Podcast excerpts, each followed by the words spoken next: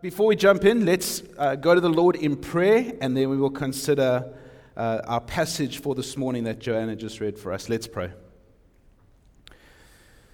Well, Father God, we thank you that we can come before you and gather, that we can gather as your people, that we can gather around your word, that we can submit ourselves to what your word has to say. Lord, both good and difficult things that we need to consider. Father, I do pray that as we approach this passage this morning, that you would pour out your Spirit upon us. For those who have known you, have walked with you for many years, Lord, may today be a refreshment, a, a, a, a refreshing experience of the hope that is to be found in Christ. For those that do not know you, Lord, we pray that today would be the day that they repent and put their faith and trust in you. Oh, Father, I do pray that as we walk away from this passage today, we would walk away praising and glorifying your name. And we pray this all in Jesus' name. Amen. Is life fair? I mean, how would you answer that? As you sit here this morning, could you say that you have really experienced ongoing fairness in your life? What do I mean? Well, would you say that the way that people view you or the, the way that people treat you is fair and equal? Do you earn based more on the country that you come from, or the passports or the culture that you come from, rather than on your skill set? Have there been experiences where you've circumstances where you've experienced this a, a degree of unfairness, missing out on an opportunity because of someone's wasta, missed out on a promotion, missed out on a flight upgrade, Visa applications being denied, travel plans ruined. You feel that it's unfair having a passport that doesn't give you the same freedoms as others. You feel it's unfair your salary is less compared to someone with the same experience and skill set as you. There are various circumstances that cause us to question what is fair and what isn't. We can feel morally wronged if something doesn't appear to be fair or equal. And when we see someone who seems to be cheating the system, benefiting from this dishonesty, from some underhandedness, that can leave us outraged, crying out, God, how can this be?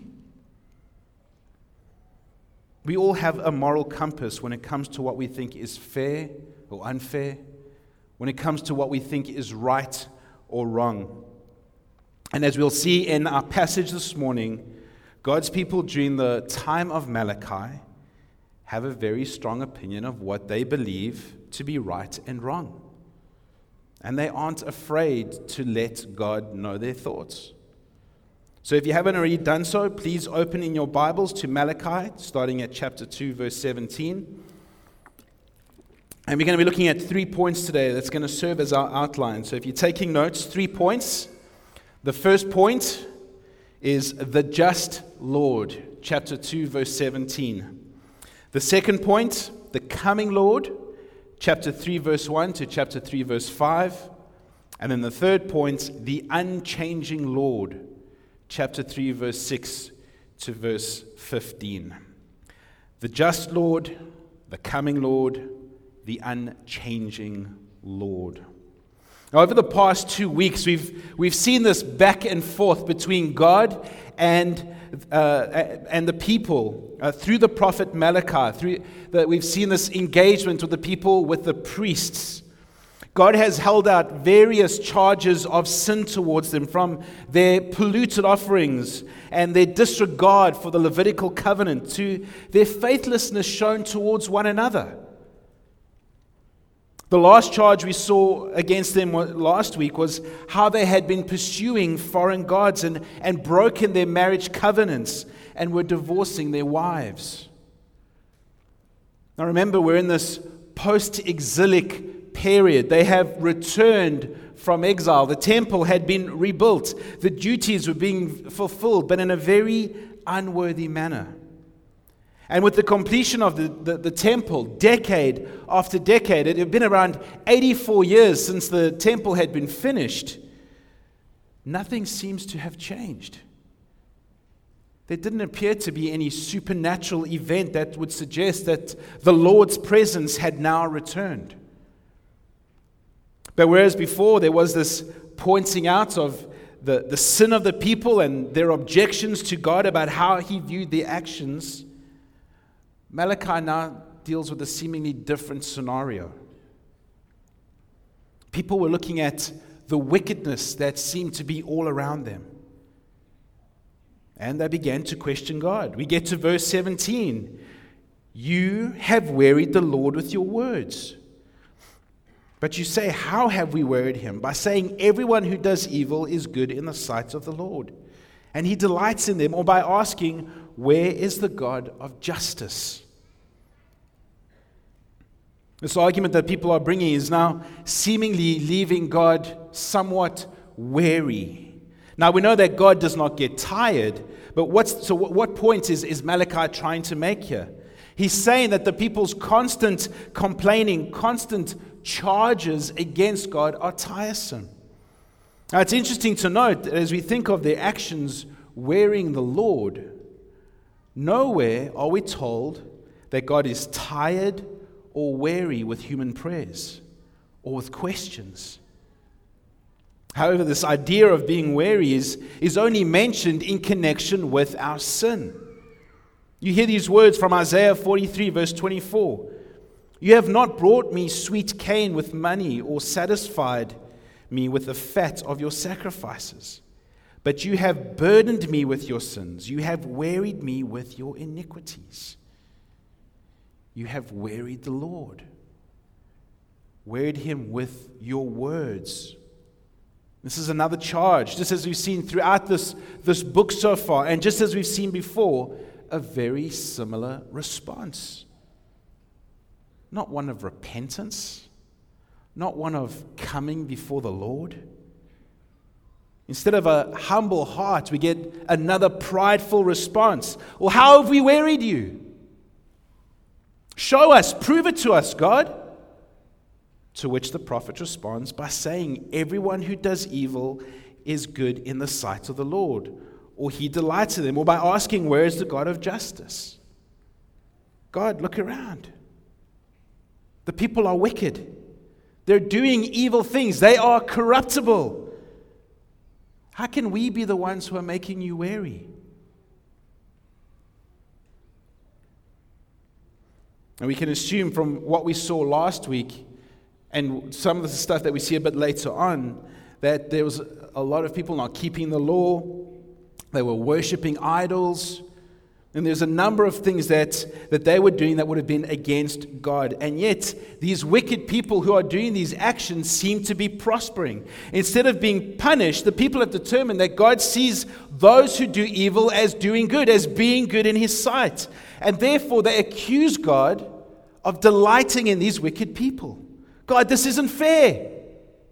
It's not fair. They're defiling your name, they don't honor you, they don't keep your covenant. Why aren't you doing anything? Because you're not doing anything, well, then you must see them as good. You must be delighting in them. Otherwise, that's not how you would respond. I mean, in the people's eyes, they've, they've kept up their side of the bargain, as it were. They would know that in Deuteronomy 28, if you faithfully obey the voice of the Lord your God, being careful to do all his commands that I command you today, the Lord your God will set you high above all the nations of the earth. And all these blessings shall come upon you and overtake you if you obey the voice of the Lord your God. So, if they obeyed, the, if they obeyed God, kept his law, then they would prosper and benefit. And in their mind, that's exactly what they're doing. And yet, there didn't seem to be the blessings that they were expecting. They weren't receiving what they believed God now owed them. How easy it is, is it for us to have the same mentality? With the various struggles we can face, from work difficulties to, to health issues to various forms of prejudice based on the color of our skin or the passport that we hold, where every day just can feel like another punch to the stomach of how things just don't seem to be fair, but we, we keep going. How some people just seem to have it all too easy. And as you, as someone who is trusting in the Lord, just seems to have one thing after the other just knock you back, to go against you. How easy it is for us to look around and feel like we've kept out our end of the bargain. But God, you're just not coming to the party. This idea of the wicked prospering is not a new idea. It's an idea that is confusing and was discussed by Job.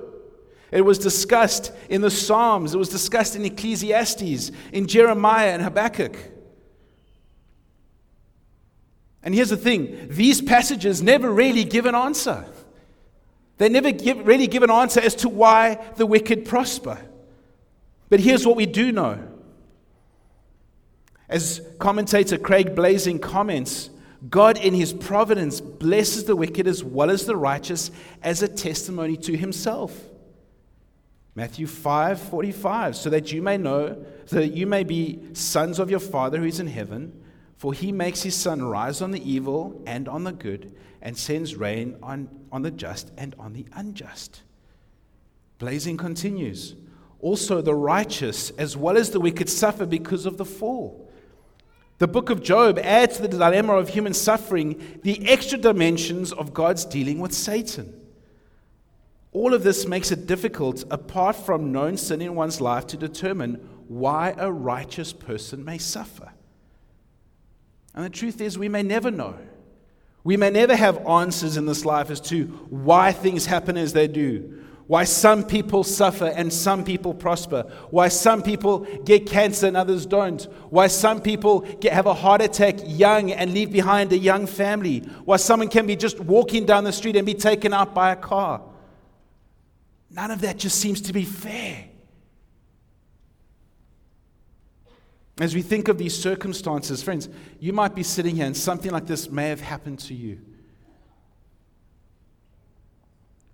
If that's you, if you're trying to process these things in your life, let me encourage you come and talk to someone. Don't struggle alone. Don't try to make sense of these things alone. God has given us a community to come alongside. He has given us His word to reveal Himself, to reveal who He is and why we can trust Him. And while the passages, the passages that I uh, mentioned earlier don't necessarily give an answer to the problems discussed, here's what they do do. They give us a future perspective. They give us this future, this forward looking hope.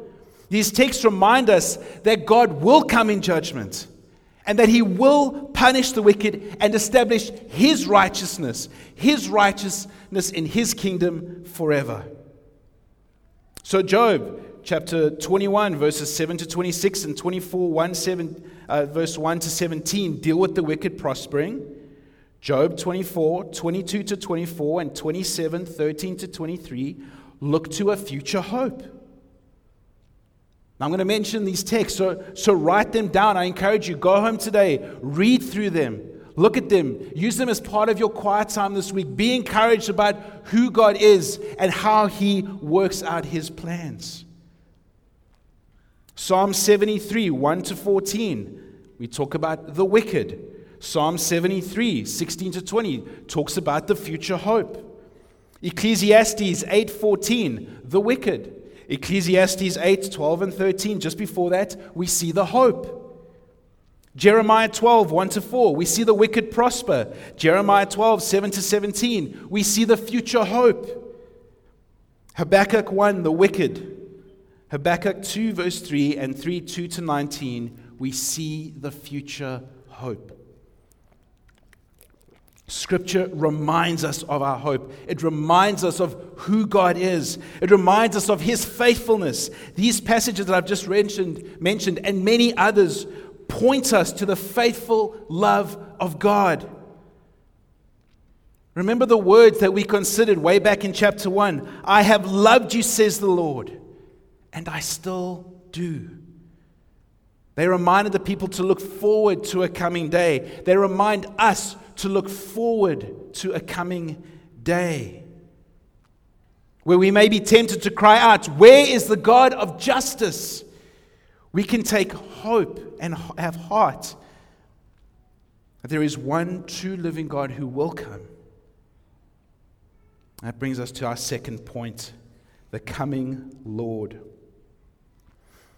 Rather than remaining focused on these faithless questioners, as uh, Blaising puts it, Malachi turns their attention to the future, but with a warning. Chapter 3, verse 1 Behold, I send my messenger, and he will prepare the way before me. And the Lord whom you seek will suddenly come to his temple, and the messenger of the covenant in whom you delight, behold, he is coming, says the Lord of hosts. Behold. That word literally means, Behold me. Look at me. Remember, this is the Lord of hosts that is speaking. Look to the Lord. Some have questioned who this messenger may be, as Malachi never really gives the identity. Perhaps an angel or, or even the writer of this book. However, this messenger that will prepare the way in verse 1 interestingly, is not the same messenger of the covenant that is referred just a, a few uh, words later in the same verse. But if you want to get an idea of who this first person is, we just need to flip our Bibles a few pages to the right and open up in Matthew chapter 11, verses 7 to 10. This is Jesus speaking.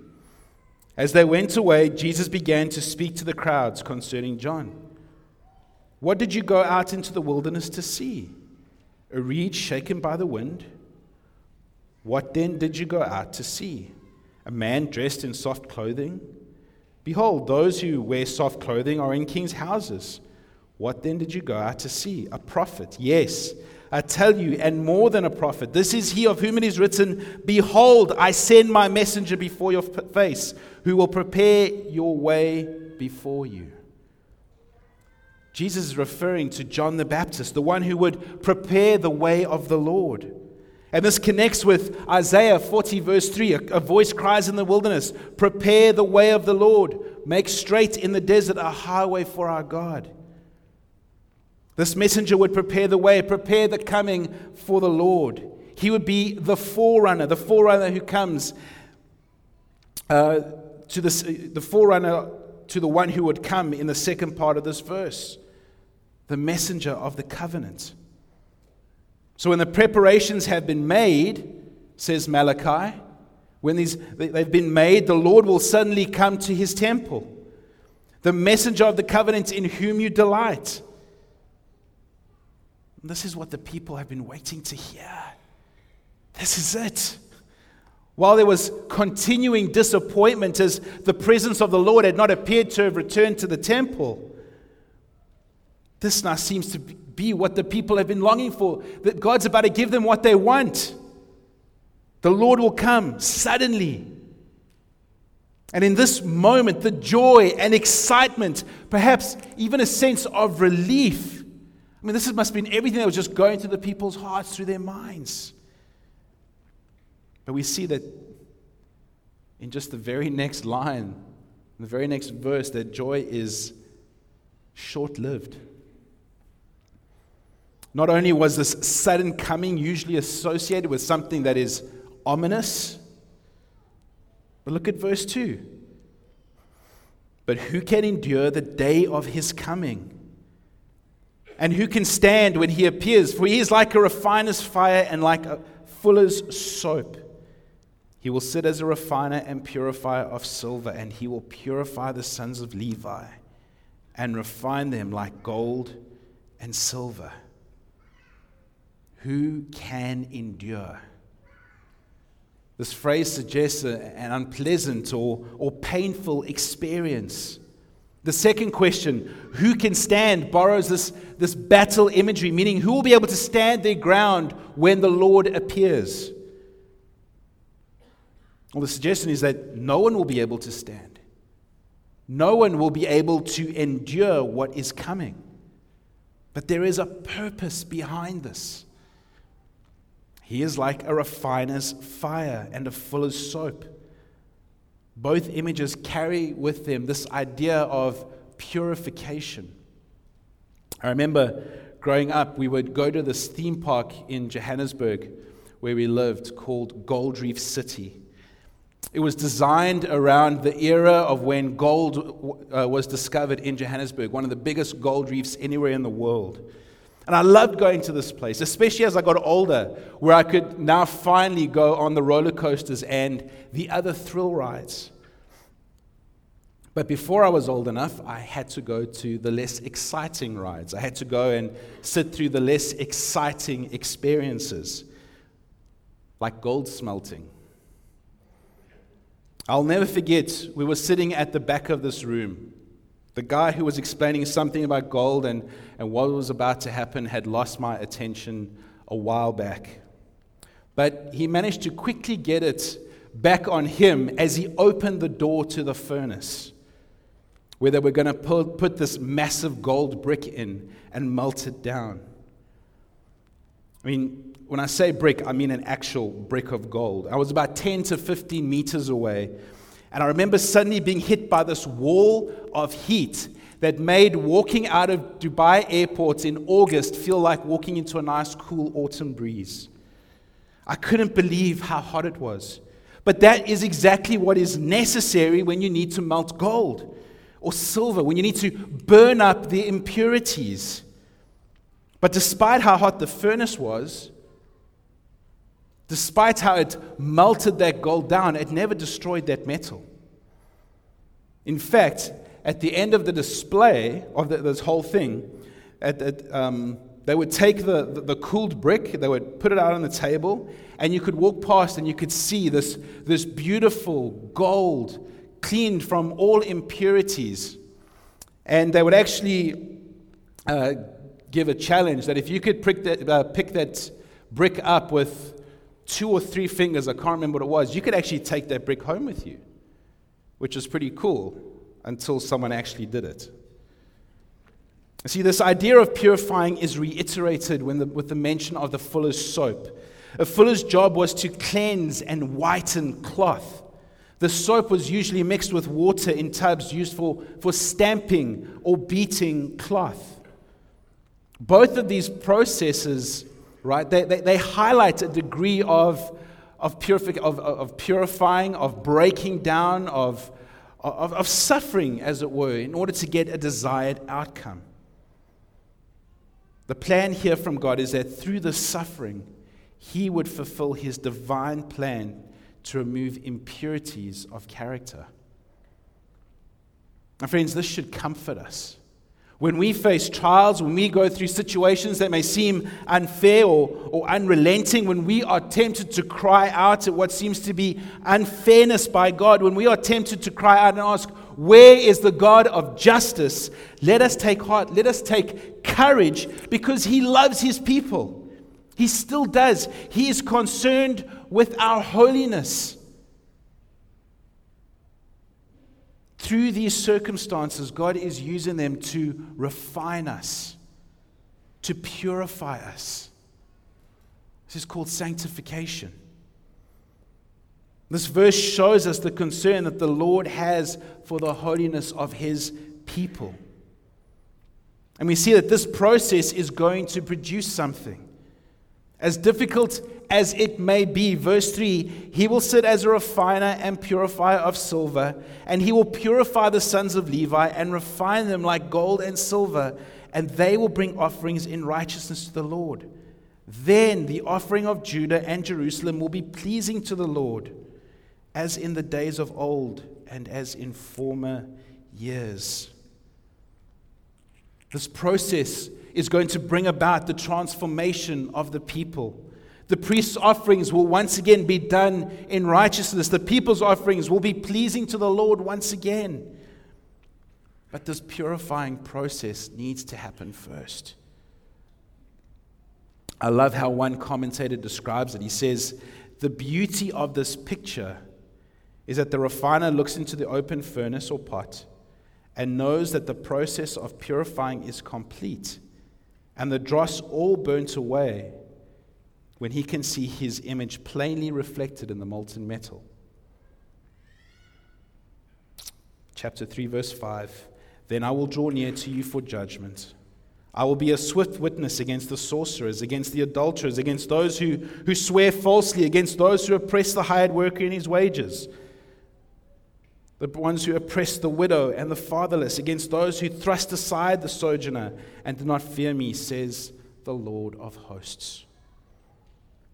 What was going to be a purifying process for some was going to be judgment for others. This judgment that is being spoken about is, is, not, going to, is not just uh, going to be poured out on the priest, but on the whole nation. And we remember last week we saw how the people had been pursuing foreign gods. They were committing all kinds of sin, being faithless towards one another. Now God is going to come near in judgment, consuming those who practice sorcery, committed adultery, those who bear false witness, who take advantage of the vulnerable and the foreigner, and do not fear the Lord. All of these things were prohibited under the Mosaic law. This was God's answer to the question where is the God of justice? Which again should be an encouragement to us. we've considered the idea of fairness a few times this morning, considering our own situations where there appears to be no justice. And yet God is saying that He will bring about justice. It will be sudden, it will be right. And this gave hope to the people. And this must give hope to us. Why? Because the same God who is speaking in this passage, speaking to the people through Malachi, this is the same God who is at work right now in our lives. Whatever situation you're facing, whatever you're going through, whatever you feel is unfair or unjust, the God who is holding out hope here is the same God who is holding out hope to you right now. He is the unchanging Lord. And that brings us to our third and final point the unchanging Lord. Look at verses 6 and 7. For I, the Lord, do not change. Therefore, you, O children of Jacob, are not consumed. From the days of your fathers, you have turned aside from my statutes and have not kept them. Return to me, and I will return to you, says the Lord of hosts. But you say, How shall we return? As we get to this passage, we're faced very much with the character of God and, and the character of man. God doesn't change, He's the same yesterday, today, and forever. He is patient, not treating us as our sins deserve, and yet He is a just God that will pour out His justice. His grace is abounding. And he continues to uphold the covenant they made with Abraham, Isaac, and Jacob. And just as we see that God hasn't changed, well, the reality is that Israel hasn't changed much either. Throughout their history, they have broken the covenant of the Lord. They have loved other gods. And as the text says, they have turned aside from the statutes of God. Once again, we need to be reminded of the very words at the start of this book I have loved you, says the Lord. And remember that context there that gives us the understanding that not only does God love them now or then, but He still does. It's a continuing love. Return to me, says the Lord, and I will return to you. Friend, hear these words this morning. Hear what is being said and hear these words being spoken to you. Return to me, and I will return to you. No matter what you've done, no matter what you're going through, no matter where you are at this moment, God says, Return to me. I don't know what you're facing right now. I don't know what sin you feel that you've done that is maybe leaving you feeling guilty and ashamed, broken, completely distant from God. Maybe it's affected your whole family. Whatever the case may be, friends, God is unchanging. Confess your sin. Confess to an elder, confess to a community group leader, confess to a friend that you are here with. But whatever it is, know that you can turn to the Lord and He will turn to you. Perhaps you're sitting here and you're not a Christian, you're not a follower of Christ. You're perhaps thinking, well, you know, you hear these things. You're not as bad as these people that you've heard about. You're not an adulterer, right? You don't think you swear falsely. You don't oppress the lonely, the, the vulnerable. In fact, you think you're a pretty upstanding person. But here's the thing God's word paints a very different picture for us. Romans chapter 3, verse 10, citing Psalm 14, verses 1 to 3, and Psalm 53, tell us that no one is righteous. No, not one. No one understands. No one seeks for God. All have turned aside. Together they have become worthless. No one does good, not even one. And just a few verses later in Romans 3:23 we're told, "For all have sinned and fall short of the glory of God."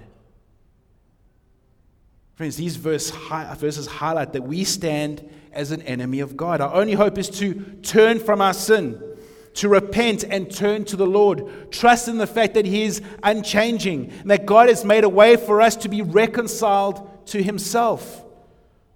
Well, it's not through keeping the law or perfectly obeying all of God's commands.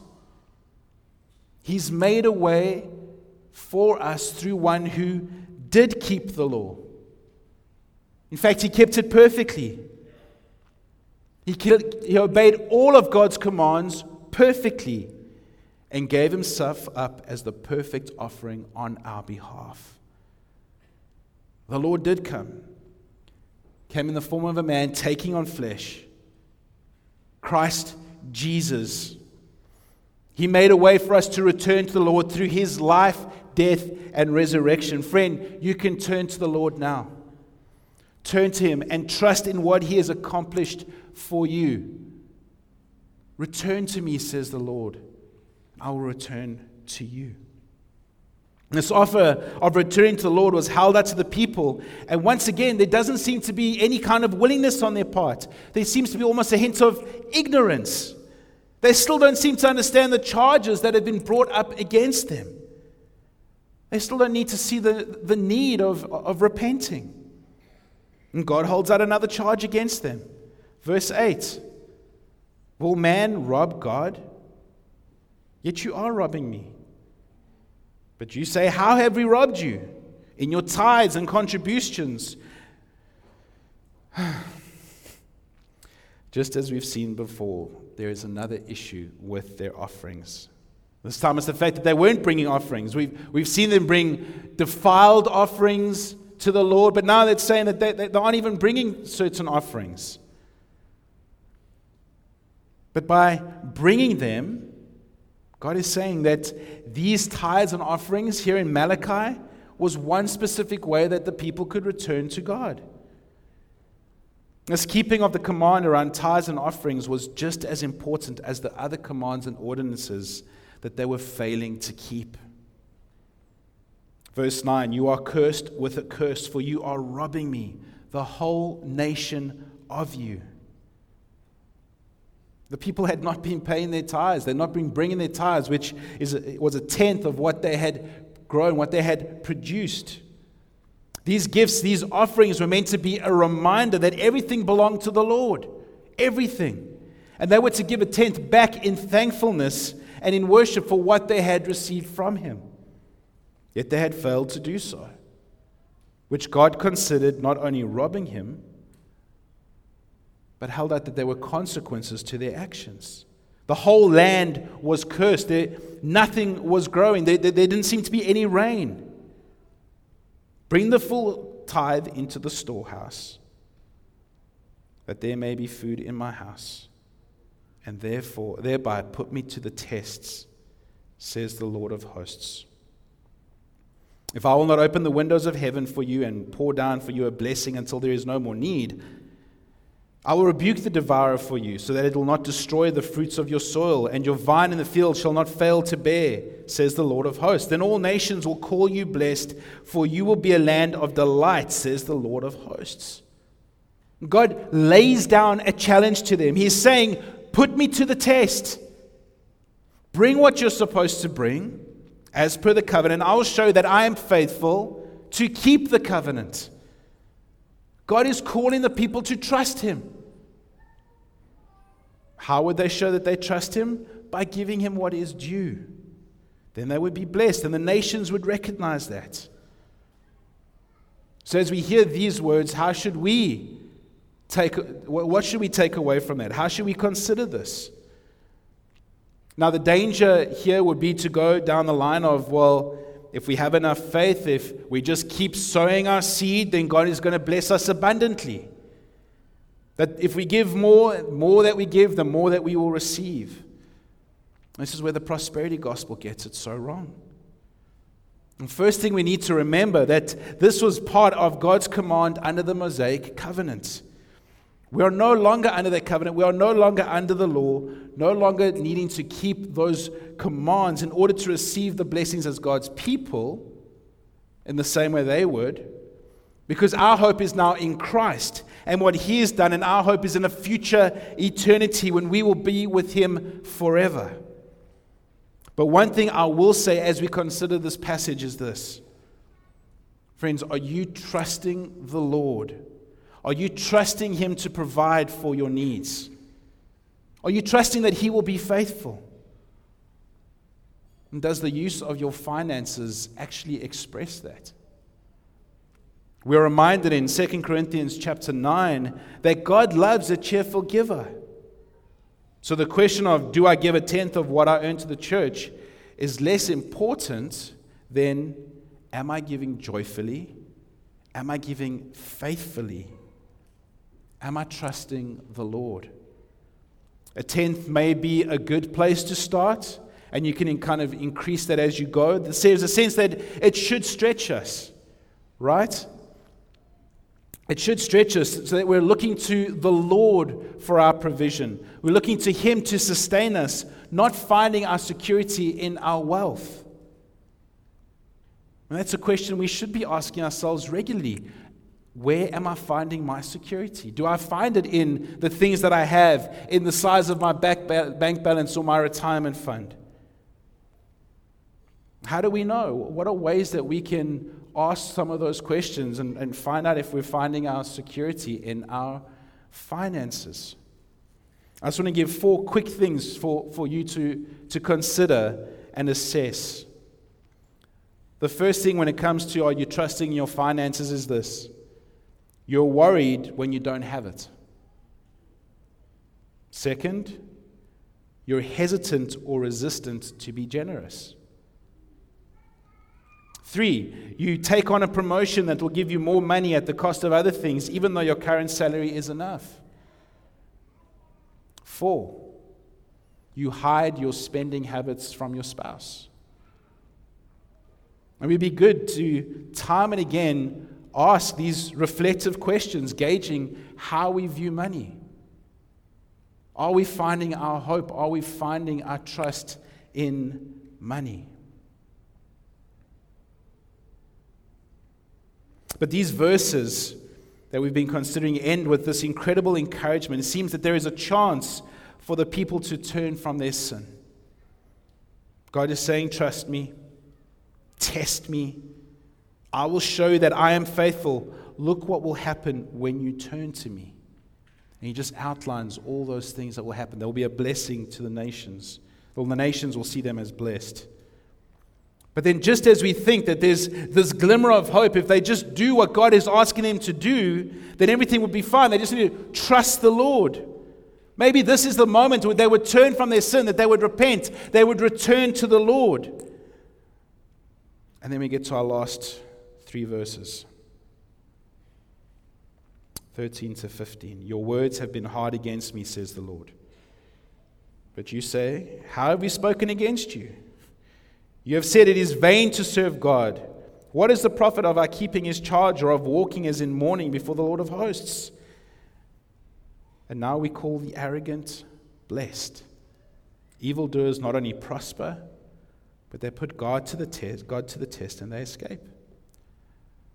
We almost seem to have gone full circle. We, we're right back where we started. The complaint that we saw from the people in chapter 2, verse 17, it's echoed here. God seems to be favoring the wicked. God seems to be blessing evildoers. God is being unfair. God is not just.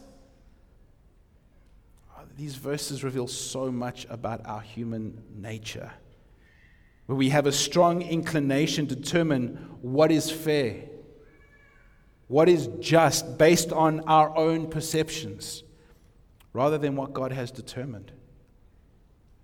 We're reminded of this broken relationship that we have with God.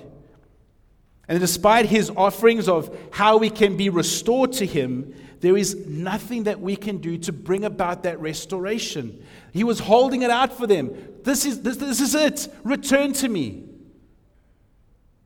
But they couldn't. Sin had separated too much which is why we need the one who would do that for us. We can argue that things are unfair and unjust, but in our sin against God, it would be fair and it would be just for Him to pour out His wrath, pour out His punishments on us. Instead, He poured it out on Christ. Friends, as we finish off today, while we can get caught up daily on the unfairnesses that we may face. Friends, let's walk away being reminded not only of the grace we have experienced, not only of the mercy that God has shown us, but that now through Christ we can now be restored to God. That relationship can be restored where we don't look to the blessings of this life, we look to our future eternal blessings. We will be in His presence forever.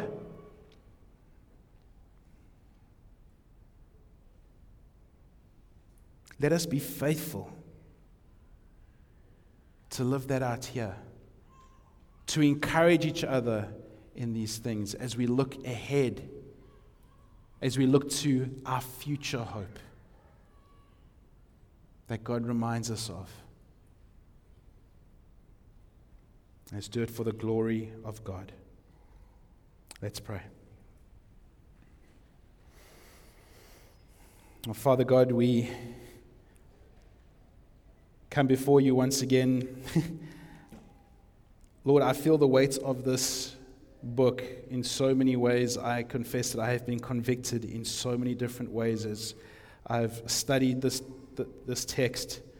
I confess that it has uh, caused me to look to myself and repent where I need to repent. And I thank you, Lord, for the hope that is found in you. Lord, and I pray that that would be true of all of us. That we would not just walk away from this passage today and, and go about our business, being like the man who looked at himself in the mirror and then walked away and forgot what he looked like. But Lord, that we would apply these truths to our lives. Lord, may, may we be, be quick to, to confess, may we be quick to return to you from the sins that we have committed. Father, draw us to yourself. May we be reminded that the things that this life has to offer pale in comparison to who you are and what you hold out for us. And Lord, when we are tempted to feel discouraged or disheartened by the unfairness and atrocities that go on around us, that we ourselves may face, Lord, may it cause us to fix our eyes to you knowing that one day we will spend an eternity in your presence, gazing upon you, proclaiming, Holy, holy, holy is the Lord. Oh, Father, may we be a church that runs this race, that encourages one another to this end, that loves one another, admonishes one another, pursues this that we have been thinking through today. We pray that this would all be done for your glory. It's in Jesus' name we pray.